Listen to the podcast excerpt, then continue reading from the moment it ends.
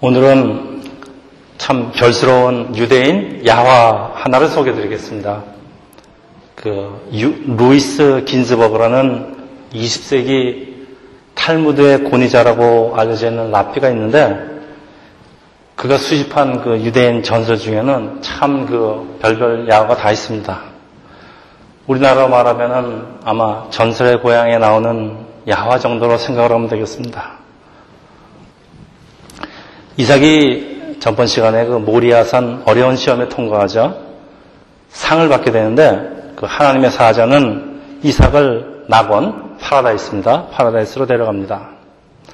한편 사라는 항상 그 질투가 많습니다. 그래서 하나, 아브라함과 이삭이 모리아산으로 간 사이에 사라를 찾아가서 아브라함이 이삭을 하나님께로 번제로 드리려고 모리아산으로 데려갔다고 고자질을 합니다. 참 기가 막혀서 애타게 아브라함과 이삭이 돌아오기를 기다리던 사라는 아브라함이 혼자 돌아오는 것을 보고 남편이 아들을 죽인 것으로 오해해서 그, 그만 그 자리에서 쓰러져 죽었다는 것입니다. 사인은 아마도 심장마비라는 것이죠. 이런 참 야화를 근거로 해서 어떤 라비는 그래서 창세기 22장에 이어서 23장은 사라의 죽음으로 시작을 하며 또 사라가 죽을 때 127세, 이삭을 낳을 때 90세. 따라서 이때 모리아산의 이삭의 나이는 몇 살? 우리 공대 나오신 분 한번 빨리 계산해 보시겠어요? 뭐 간단합니다. 127-90, 37세라고 주장을 합니다. 어떤 창조과학자들은 이런 식으로 성경을 막 계산을 해서 죽의 날을 5천년이라고 주장을 합니다만 여러분 이런 해석에 동의를 하십니까? 그런데 왜 이런 것까지 가지고 따지는가 하시는 분 분명히 계실지 압니다만은 신학자들은 이런 것을 상당히 중요시하는 것이 이삭의 나이에 따라서 본문에 대한 해석이 달라진다는 것이죠. 만일 이삭이 아주 어린 아이였다면은 아브라함이 이삭을 그냥 강제로 모리아산으로 끌고 가서 강제로 결박을 해서 뭐 억지로 바위에 눕혔다 그렇게 생각할 수도 있다는 겁니다. 근데 만일 이것이 사실이라면은 전번 시간에 제가 한 그 설교는 죄송한 말씀이지만은 모두 엉터리가 될 수가 있다는 얘기인데 뭐 설마 그러겠습니까? 우리는 이삭의 나이를 정확히 몰라도 최소한 나무를 지고 산을 올라갈 정도로 자란 10여세, 한 13, 4세 정도에서 37세 사이입니다. 따라서 이삭은 우리가 얘기하는 그 자유 의지를 가지고 하나님과 아버지께 순종을 했습니다. 그리고 그 이상의 추측은 사실 필요가 없는 것입니다. 이렇게 사람들은 하나님의 말씀을 자기 필요에 따라서 해석을 하려고 합니다. 이유에 어떠하든 하나님의 말씀으로 자기 주장을 합리화하겠다는 것이죠. 기독교 역사를 통해서 얼마나 많은 잘못이 이런 식으로 자행되었는지 우리 잘 아는 사실입니다. 우리 창세기 9장 25절에 보면은 노아가 그 함을 저주합니다. 가나안은 저주를 받아서 그의 형제들이 종이 되기를 원하노라라는 구절 하나로 사실 그 백인 기독교인들이 그 흑인을 그 아프리카에서 잡아다가 가나안 쪽으로 몰아서 노예로 부려먹는 아주 악행을 자행한 그 악행을 자행한 것을 합리화시킵니다. 그 우리가 성경을 해석할 때 이렇게 원문을 꼼꼼히 살피는 이유가 하나님의 말씀을 이렇게 지멋대로 왜곡하지 않으려고 하는 것입니다. 그래서 오늘 오늘도 성경에서 말씀하시는 우리 잘 아는 여호와 이레라는 참된 의미를 살펴보면서 우리 같이 은혜를 나누고자 합니다. 그리고 그 이삭이 묶였던 묶여서 누웠던 그 바위는 세계 3대 종교의 거룩한 성지가 되는데 그 역사적인 과정을 먼저 살펴보는 것이 오늘 본문을 이해하는데 참 중요합니다. 그 모리아산 사건은 조금 전에 말씀드린 그런 아주 참 그 별난 그 유대인의 야화가 아니었던 것은 우리 세계 역사가 증거하고 있습니다. 아브라함이 재단을 쌓은 곳, 이삭이 결벽을 당했던 그 누웠던 바위를 사람들은 거룩한 바위라고 부릅니다. 그 후 천년이 지났습니다. 이스라엘 두 번째 왕 다윗은 그 남북 지파를 통일하고 단일 왕국의 수도 예루살렘을 바로 이 모리아 산에다 세우게 됩니다. 다윗이 이 거룩한 바위에다가 하나님께 제사를 드리게 되는 장면은 역대상 22절, 22장에서 23장에 자세히 묘사되고 있습니다. 그리고 역대하 3장 1절에 보면은 솔로몬은 아버지 다윗이 준비한 그, 그 수많은 자재와 그 돈을 가지고 바로 이 거룩한 바위 위에다가 예루살렘 성전을 세우게 되는데 우리는 이것을 솔로몬 성전이라고 부릅니다. 자, 시간이 흐르고 이스라엘은 하나님을 떠나서 영적으로 타락을 합니다. 그래서 BC 587년 결국 성전은 그 바빌론에 의해서 파괴되어 버리고 많은 사람들이 포로로 끌려가게 됩니다. 그리고 바빌론 또 페르시아 또그 유명한 알렉산더 대왕에 이어서 로마가 세계를 지배하게 되고 돈을 가지고 그 왕이 된 이듬의 사람 헤롯 헤롯은 헤롯 대왕이라고 부르는 그 헤롯은 BC 20년에 유대인의 환심을 사기 위해서 다윗 성전보다 더 웅장한 그 성전을 다시 세우기 시작하는데 이것을 우리가 헤롯 성전이라고 합니다. 그러나 그 헤롯 성전도 유대인 반란에 따른 그 AD 70년에 로마에서 완전히 파괴되고 지금은 통곡의 벽이라고 불리는 그 벽 한 구탱이만 남아서 우리 유대인들이 이곳에서 몸을 크게 떨면서 기, 통곡도 하고 기도도 하는 모습을 우리가 지금도 보게 되는 것입니다. 예루살렘 성전 파괴 후에 이 성전 제사의식 그 막을 내리게 됩니다. 그리고 유대계의 제사의식은 근본적인 변화가 일어납니다. 지금의 유대인들 회당 여기 할랜드 파악에 가면은 유대인 회당이 좀 있습니다. 그 유대인 회당 예배가 자리를 잡게 됩니다. 그리고 그때까지 유대계의 한 분파였던 우리 기독교는 유대계, 로부터 완전 독립을 하고 멀지 않아서 기독교는 로마 제국의 국교가 되면서 세계로 퍼져나가게, 퍼져나가게 됩니다. 정치화로 종교가 하나가 되는 이 거대한 크리스천덤이라는 그 기독교 제국이 건설되지만은 절대 권력은 항상 절대 부패를 낳게 되고 로마 기독교는 권력을 잡고 있는 이 기득권자에 의해서 타락을 하기 시작합니다. 자, 이런 식의 그 모하메드는 그 당시 다양한 종교를 가지고 있던 중동 사람들을 설득해 갖고서는 성경을 잘 알고 있었습니다. 모하메드는 그 유일신 하나님을 가르치면서 이슬람교를 만들게 됩니다. 그리고 이 바위 위에서 아브라함이 번제로 드린 것은 이삭이 아니고 바로 그들의 조상인 그 이스마엘이라고 주장을 하면서 장자 싸움이 계속되는 것입니다. 모하메드가 승천한 것도 바로 이 바위라고 믿는 이슬람은 기독교로부터 이것을 뺏어서 가지고 AD 691년 그들의 성전을 짓고 그것을 바위의 돔, Dome of the Rock이라고 이름을 합니다. 이렇게 해서 이 거룩한 바위는 하나님을 믿는 그 제 세계 3대 종교의 성지가 되는데 흥미로운 사실은 이 3대 종교가 모두 이 거룩한 바위를 종말론에서 말하는 그것과 관련이 있다고 믿고 있는 것입니다. 이 마호메드는 이 바위에다가 19개 금 못을 박았는데 이것이 다 없어지면은 지구는 다시 원초의 혼돈 상태인 케오스로 돌아간다고 해서 현재 못 3개밖에 안 남아있다고 합니다. 유대인은 이 거룩한 바위를 다시 탈환해서 그곳에 유대인의 성전을 세우면은 그들이 기다리는 메시아가 그것으로 온다고 믿고 있습니다. 기독교에는 모든 종교를 통합하려는 자가 그것으로 오는데 그가 바로 적 그리스도, 엔타이 크리스트라고 믿고 있습니다. 참 세상은 동일한 하나님을 예배하지만은 이 거룩한 바위로 다시 오시는 하나님을 놓고 사람들의 믿음은 갈라집니다. 유대는 아직 안 왔다. 이슬람은 그런 거 관심도 없고 기독교인은 우리 예수님이 오셨다.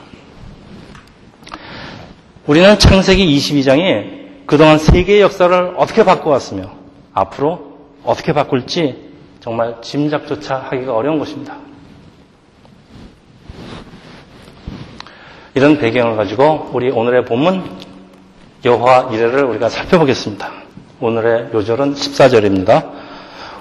오늘 본문의 히브리 원문은 해석이 상당히 어렵지만은 우리가 반드시 정확하게 알고 있어야 하는 구절입니다. 제가 다시 읽겠습니다. 아브라함이 그 땅 이름을 여호와 이레라고 하였으므로 오늘날까지 사람들이 이르기를 여호와의 산에서 준비되리라. 다시 얘기합니다. 여호와의 산에서 준비되리라 라고 하더라. 오늘 본문은 이삭이 묶여 누웠던 거룩한 바위를 여호와 이레라고 이름 지었다고 기록을 하고 있습니다. 아브라함은 모리산, 모리아산 사건을 통해서 미리 계획하시고 준비하신 하나님을 몸으로 피부로 철저하게 배우게 됩니다. 그래서 사람들은 오늘 본문 여호와 이래 여호와의 산에서 준비되리라 라는 그 구절을 하나님께서 미리 준비하신다라고 해석을 합니다. 맞습니다. 여호와 이래 하나님은 교회를 준비하신 하나님이십니다. 우리가 지금 예배드리고 있는 이 세상 교회 역시 여호와 이래입니다. 세상 교회는 아무런 계획과 준비가 없이 어느 날 갑자기 마치 떠밀리듯이 설립이 되었습니다. 우리가 이 첫 예배를 위해서 준비한 것은 손님을 대접한 음식과 첫 주보를 만드는 것 외에는 별로 할 일이 없었습니다. 그래서 우리는 어떤 일을 할 때 하나님께서 준비하심을 느낄 때 그리고 때를 맞춰서 우리의 필요가 충족될 때 우리는 여호와 이래란 말을 자주 사용합니다. 우리나라 그 말로 안성맞춤이라는 그런 말입니다. 사실 우리의 형편을 잘 아시고 계신 하나님, 당신의 백성을 돌봐주신 것 맞습니다. 그래서 시편 기자는 하나님께서는 줄지도 졸지도 주무시지도 않는다고 하시는 것입니다. 그런데 그 오늘 본문을 자세히 읽어보면 쉽게 이해가 안 되는 부분이 있습니다. 여호와의 산에서 준비되리라. 미래형으로 이것은 예언입니다. 하나님께서는 하나님의 산에서 필요한 것을 미리 준비하셨다라는 그런 말씀입니다. 그렇다면 하나님의 산은 어디고 하나님께서는 무엇을 미리 준비하셨다는 말씀인가요? 도대체 여호와 이라는 것은 무슨 말씀일까요?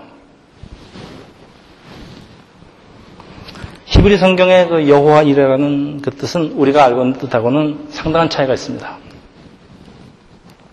그래서 우리 이에 대한 답을 육화 원칙에 의해서 정확히 알아보겠습니다. 하나님께서는 언제, 어디서, 어떻게, 왜, 무엇을, 누구를 위하여 준비하시는가 입니다. 첫째, 오늘까지 사람들이 이르기를 오늘 본문에 나와 있는 이 말씀은 오늘날이라는 것은 창세기가 편집될 당시를 말하는 것 같은데 아마 모세 때인지 아니면은 그 후인지 모르겠습니다만은 그때까지도 이루어지지 않았지만은 언젠가는 이루어진다는 미래형입니다. 예언입니다. 둘째, 어디서? 여호와의 산에서입니다. 여호와의 산은 모리아산입니다. 이삭의 번제 사건으로 모리아산은 거룩한 산이 됐고 후에 이 산에 이 자리에 예루살렘 성전이 세워진다는 것을 우리는 조금 아까 배웠습니다. 셋째, 예루살렘 성전에서 도대체 무엇이 준비된다는 것인가? 오늘의 그 제 설교의 초점은 바로 여기에 있습니다. 음, 잘 들어주시기 바랍니다. 좀 너무 좀 지루할지도 모르지만은 상당히 중요합니다. 8절과 14절에 이 준비하다라고 번역된 똑같은 동사가 반복되고 있습니다. 요와 이래 할 때 그 이래라는 히브리 동사의 원형은 라입니다. 이 라라는 동사는 인지하다, 알다, 보다, 지적으로 느끼다, 이해하다, 배우다입니다. 영어로 perceive, know, see, see intellectually, feel, experience, understand, learn. 그래서 이 준비하다, provide란 말은 그런 뜻은 원래는 없습니다. 그런데 8절에 이것을 provide, 준비하다라고 번역을 한 이유는 모든 것을 미리 하시는 하나님께서 번제물로 이삭 대신에 숫양을 미리 준비하셨기 때문입니다. 그래서 준비하다라고 번역을 한 것입니다. 8절을 다시 번역하면 하나님께서 미리 하시고 준비하셨다입니다. 그런데 14절은 14절은 어떨까, 어떨까요? 14절에 그 사용된 동사는 8절과 똑같이 똑같이 라입니다. 라. 그래서 대부분의 번역은 8절과 같이 provide 준비하다라고 준비하다입니다. 즉 여호와의 산에서 준비되리라. 영어로는 it shall be provided. 그런데 이 모리아산 예루살렘 성전이 됩니다. 예루살렘 성전에서 도대체 무엇이 준비된다는 말씀입니까? 여기 흥미로운 사실이 하나 있습니다.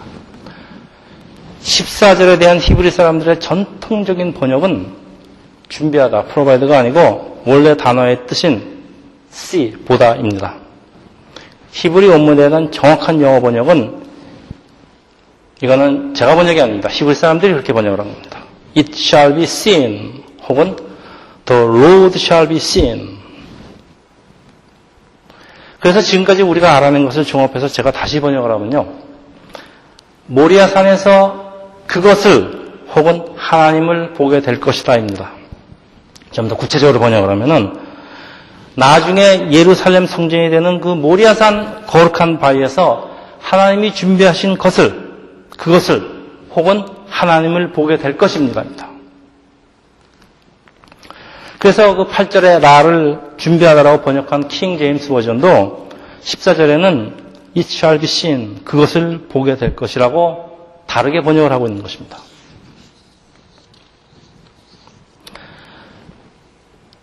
유대인은 누구보다도 히브리 성경을 정확하게 해석을 하는 사람들입니다. 그렇다면 유대인의 해석대로 여호와 이레는 여호와 산에서 준비되리라는 그 본문의 뜻은 여호와 산에서 하나님이 나타나실 것이다라는 뜻입니다.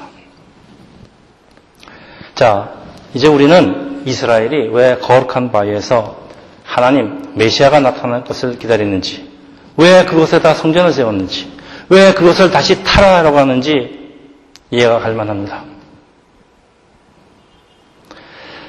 그런데 그 모리아산 번제는 예루살렘의 성전 제사로 바로 이어집니다. 성전, 성전은 사람, 하나님이 사시는 것이 아니고 성전은 사람들이 하나님께 제물을 바치는 것입니다. 이스라엘의 제사 방식은 자기의 죄를 동물에다 옮기고 손을 들어서 자기의 죄를 동물에다 옮기고 그 동물을 죽여서 죄 사함을 받는 것입니다. 그래서 창세기 22장 이 모리아 사건의 주제는 재물입니다. 원래 재물인 이삭 대신에 재물이 하나님이 준비하시는 양으로 바뀌었다는 게 창세기 22장 모리아 사건의 전 스토리입니다. 그래서 모리아 산에서 또다시 준비되는 것은 또다시 나타나야 되는 것은 죄를 속죄할 재물이지만은 재물은 재물이지만 동시에 하나님이기도 해야 된다는 그런 말씀입니다. 여러분 말이 안 되는 것 같죠? 그런데 신약성경은 이런 말도 되지 않는 말을 말이 되게 합니다. 요한복음 1장 29절 세상죄를 지고 가는 하나님의 어린 양 세례 요한이 예수님을 표현한 것입니다. 요한 1서 2장 1서 2장 2절 그는 우리를 위한 화목 제물이니 다시 말하면 사람들은 하나님이 준비하신 제물 속죄양을 보게 되는데 그 화목 제물 그 속죄양은 바로 하나님이라는 말씀입니다. 그런데 왜 우리가 그것을 보게 된다는 말인가요? 그것은 하나님께서 인류의 죄를 대속하기 위해서 몸소 이 땅에 오셨기 때문입니다. 넷째, 언제, 어떻게? 이스라엘이 속죄양 제물을 하나님께 바치는 것이 제사 의식인데 하나님께서 당신께서 받으실 제물을 친히 준비하신다는 게 세상에 엎드려 절받기가 따로 있지 세상에 이런 법은 없습니다. 모리아산 나중에 예루살렘이 된 예루살렘 성전에서는 수많은 제사가 몇백 년 동안 있었습니다. 그렇지만은 하나님께서 제물을 직접 준비하신 일은 이 모리아산 이삭 사건 이후에 없었습니다. 단 한 번의 예외가 있었습니다. 그것은 처음이자 마지막이었던 십자가 속죄양의 제물입니다. 히브리서 9장 12절 염소와 송아지의 피로 하지 아니하고 오직 자기의 피로 영원한 속죄를 이루사 단번에 성소에 들어가셨느니라. 예수께서는 단 한 번 속장이 되시고 단 한 번 죽으시고 하나님의 성소로 들어가셨다는 말입니다. 그리고 마태는 자기 마태복음 27장에서 예수께서 십자가에서 찢어져 돌아가시는 장면을 이렇게 묘사하고 있습니다. 51절 이에 성소 휘장이 위로부터 아래까지 찢어져 둘이 되고 54절 백부장과 및 함께 예수를 지키던 자들이 지진과 그 일어나는 일을 보고 심히 두려워하여 이르되 이는 진실로 하나님의 아들이었다라고 하더라. 참으로 놀라운 사실은 백부장과 예수를 지키던 사람들이 예수가 하나님이 하나님이신 것을 알게 되었다는 말입니다. 언제? 어떻게? 예수께서 십자가에 달리실 때 성소 휘장이 찢어질 때입니다. 여러분 잘 아신 대로 성소 휘장은 바로 예수의 몸입니다. 몸을 상징합니다. 그리고 휘장이 둘로 찔러진 사건은 바로 이 모리아산 이 거룩한 바위 그 예루살렘 성전에서 일어난 사건입니다. 그리고 십자가가 선 그 갈보리산 골고다 언덕은 이 거룩한 바위가 있는 그 모리아산의 그 같은 줄기 바로 옆 바로 옆입니다. 그곳에서 사람들이 십자가에 달린 속죄양 예수를 비로소 하나님으로 알아보게 되었다는 것입니다. 참 놀라운 사실입니다. 이것뿐이 아닙니다. 참으로 신비한 것은 이 히브리 동사 라입니다. 라가 타동사로 쓸 때는 아까 말씀드린 듯이 보다 인지하다, 알게 되다, 경험하다, 알아차리다 이지만은 이 동사가 오늘 본문처럼 자동사로 쓰게 될 때는 자신을 나타내다 자신이 누군지를 밝히다입니다. 오늘 본문 14절이 가리키고 있는 것은 이제 더 이상 설명할 필요도 없습니다. 그것은 십자가에 달린 하나님, 바로 속죄양 예수입니다. 예수께서는 십자가에서 당신이 하나님이라는 것을 나타내십니다. 그리고 이 모든 것을 준비하신 분은 요화 일의 그 하나님이십니다. 기독교는 계시의 종교입니다. 우리 눈으로 하나님을 알아볼 수가 없습니다. 오직 하나님께서 당신을 우리에게 보여주실 때, 계시하실 때 우리의 영의 눈이 뜨이고 하나님을 알아볼 수가 있는 것은 성령이 우리에게 하나님을 계시하실 때입니다. 우리가 어떻게 예수님이 하나님인 것을 믿겠습니까? 우리 마음에 성령이 들어올 때 성령이 가르쳐 주실 때입니다. 이제 우리는 여호와 이라를 정확하게 번역을 할 수가 있습니다. 번역하겠습니다. 우리의 죄를 대속할 속죄양을 하나님께서는 갈보리산 십자가에서 준비하셨는데 그가 바로 성자 하나님 되시는 예수 그리고 우리가 그것을 보리라는 예언입니다. 그래서 여호와 이레는 우리의 세상적인 필요를 충족시키기 위해서 하나님께서 여기저기 바쁘게 다니시면서 그 모든 것을 미리 준비한다는 뜻이 될 수가 없습니다. 그리고 이런 잘못된 해석은 하나님을 우리의 비서 혹은 병석에 든 진위로 만들어버리는 것입니다. 여호와 이레는 단 한 곳에서만 사용되는 것입니다.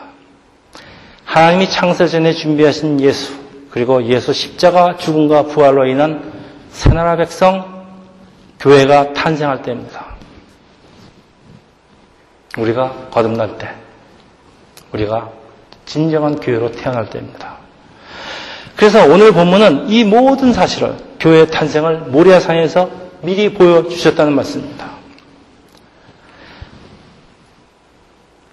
이것이 바로 창세기 22장 모리아산 번제 사건 여호와 이래의 진정한 의미인 것입니다. 여러분 이제 말씀을 정리하겠습니다. 다윗성전은 무너지고 포로로 끌려간 이스라엘 사람들 그들을 구원한 메시아를 기다리고 있었습니다. 그리고 그 메시아는 아브라함이 이삭을 하나님께 바치던 모리아산 예루살렘 성전으로 오실 것을 믿고 있었습니다. 그러나 헤롯 성전도 무너지고 전 세계로 흩어졌던 이스라엘 사람들은 2000년 만에 세계 역사에 그 유례가 없는 가나안 땅을 다시 되찾아서 그곳에 이스라엘을 다시 세우게 됩니다. 그리고 언젠가 이 모슬람 교도로부터 이 거룩한 바위를 다시 찾고 그곳으로 그들의 메시아가 올 것을 지금도 믿고 기다리고 있는 것입니다.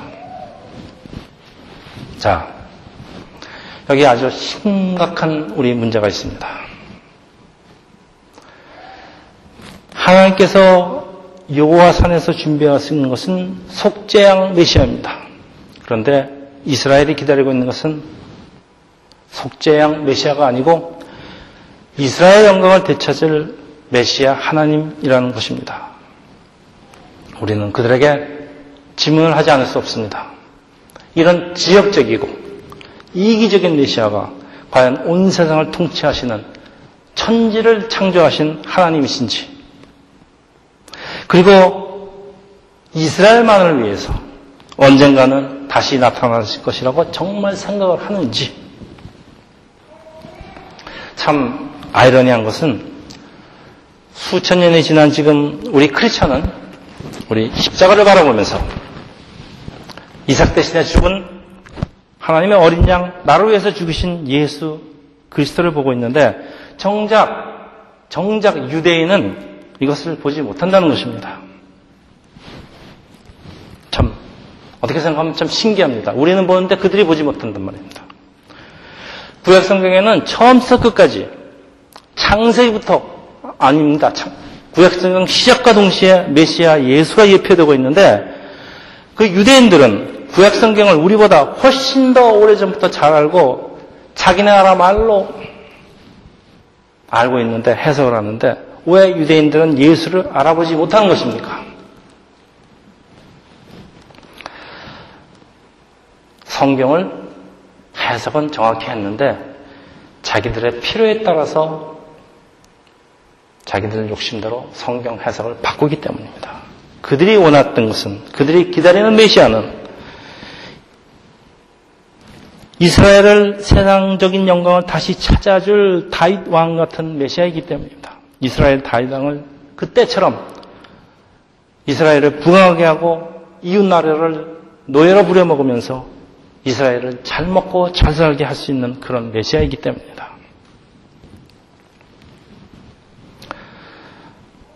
참 안 됐습니다. 아무리 아무리 기다려도 그런 메시아는 오지 않을 것입니다. 왜?